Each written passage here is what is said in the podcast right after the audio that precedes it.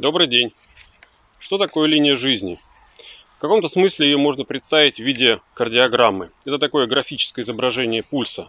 А пульс – это работа нашего сердца. А сердце – это двигатель нашей жизни. Что означает длинная ровная линия на кардиограмме? Ничего. Отсутствие событий – это смерть. Как интересно получается, что отклонение от смерти – это жизнь. Отклонение – это движение. А отсутствие движения – это смерть. Отклонение от нуля происходит в двух направлениях, условно, так скажем, в позитив и, и в негатив. И движение между ними во времени и является жизнью как между двумя относительными крайними понятиями. Да и вся жизнь – это движение от условного позитива к негативу и наоборот во времени.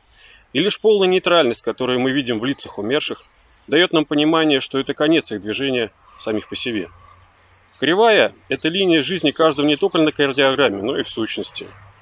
И если жизнь ровная или почти ровная, то она, считай, никакая. Считай, что ее нет. Событий-то особо нет. Жизнь – это череда событий, позитивных и негативных, и самое главное – нашего к ним отношения. Эмоций, как положительных, так и отрицательных. И мы бессознательно раскачиваем этот маятник из минуса в плюсы и обратно, чтобы наполнить жизнь смыслом, содержанием, а как иначе? Иначе снова ровные линии, ноль эмоций, ноль смысла, взлеты и падения, встречи, расставания, любовь и ненависть, и снова любовь. Это все. Это все она, кривая линия жизни. Кого-то она вывозит неизвестно куда, кто-то сам ее строит. Но так или иначе, у этой кривой еще есть пики. И учитывая, что у каждого своя кривая линия жизни, эти пики могут совпадать в унисон с другими всегда или иногда. И наоборот, всегда идти в резонанс и тоже иногда. Если взять лишь две кривые рядом – две жизненные линии, то это жизненный путь двоих людей, наполненный разными событиями, позитивными, негативными, по силе и длительности и, конечно же, отношением к этому всему. Представили две линии, А3, А5, А100 рядом этих линий, А7 миллиардов. А прижмите их ближе друг к другу, что вы видите? Что линии иногда пересекаются, перехлестываются, ну вот. Это оно самое и есть столкновение интересов. Вот он, людской хаос. А еще есть уровень пиков средний среди всех людей. И те, кто намного завышает свои пики, выделяются среди остальных. И это заметно. Кто-то позавидует, кто-то осудит, а кто-то будет тянуться за такими. Да за ними невозможно не тянуться в какую бы сторону не было бы обращенных пик и направления их движения. Потому что чем выше пик, тем дальше он на нейтрале, от нуля, от смерти, тем удовольствия больше, тем эмоций больше, ну и риск, соответственно, выше. Нервная система работает примерно в том же ракурсе. А, чем более уравновешенный человек, тем он ближе, так скажем, к относительной середине. Но это требует усилий. Это понятие можно назвать маятником.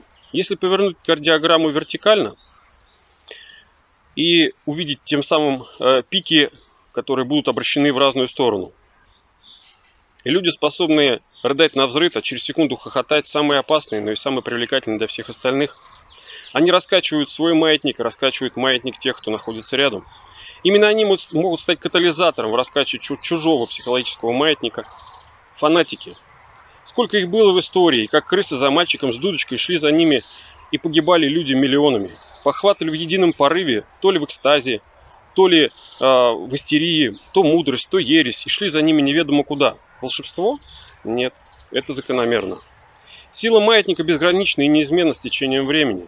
Все, что мы видим и знаем, ведет нас по волнам эмоций вверх и вниз. На этом построено все и вся вокруг. Это как инструмент, помогающий философски смотреть на жизнь. Это как призма, через которую можно воспринимать все. Зачастую это же помогает, и этим даже можно пользоваться. Тот, кто осознанно владевает инструментом маятника, тот может менять события своей жизни и жизни других. Кого-то раскачает в одну сторону, как качели, кого-то наоборот остановит от пересечения грани. Я лишь всего лишь рассказал про инструмент, а как его использовать, решать, конечно же, каждому самостоятельно. И не может быть иначе, ибо для абсолютного баланса нужно относительное равновесие. И рано или поздно все в Вселенной его достигает. Как достигает, к примеру, каждый человек, каждая кривая, каждый маятник. Все они находят свою золотую середину. Однажды и навсегда. Спасибо.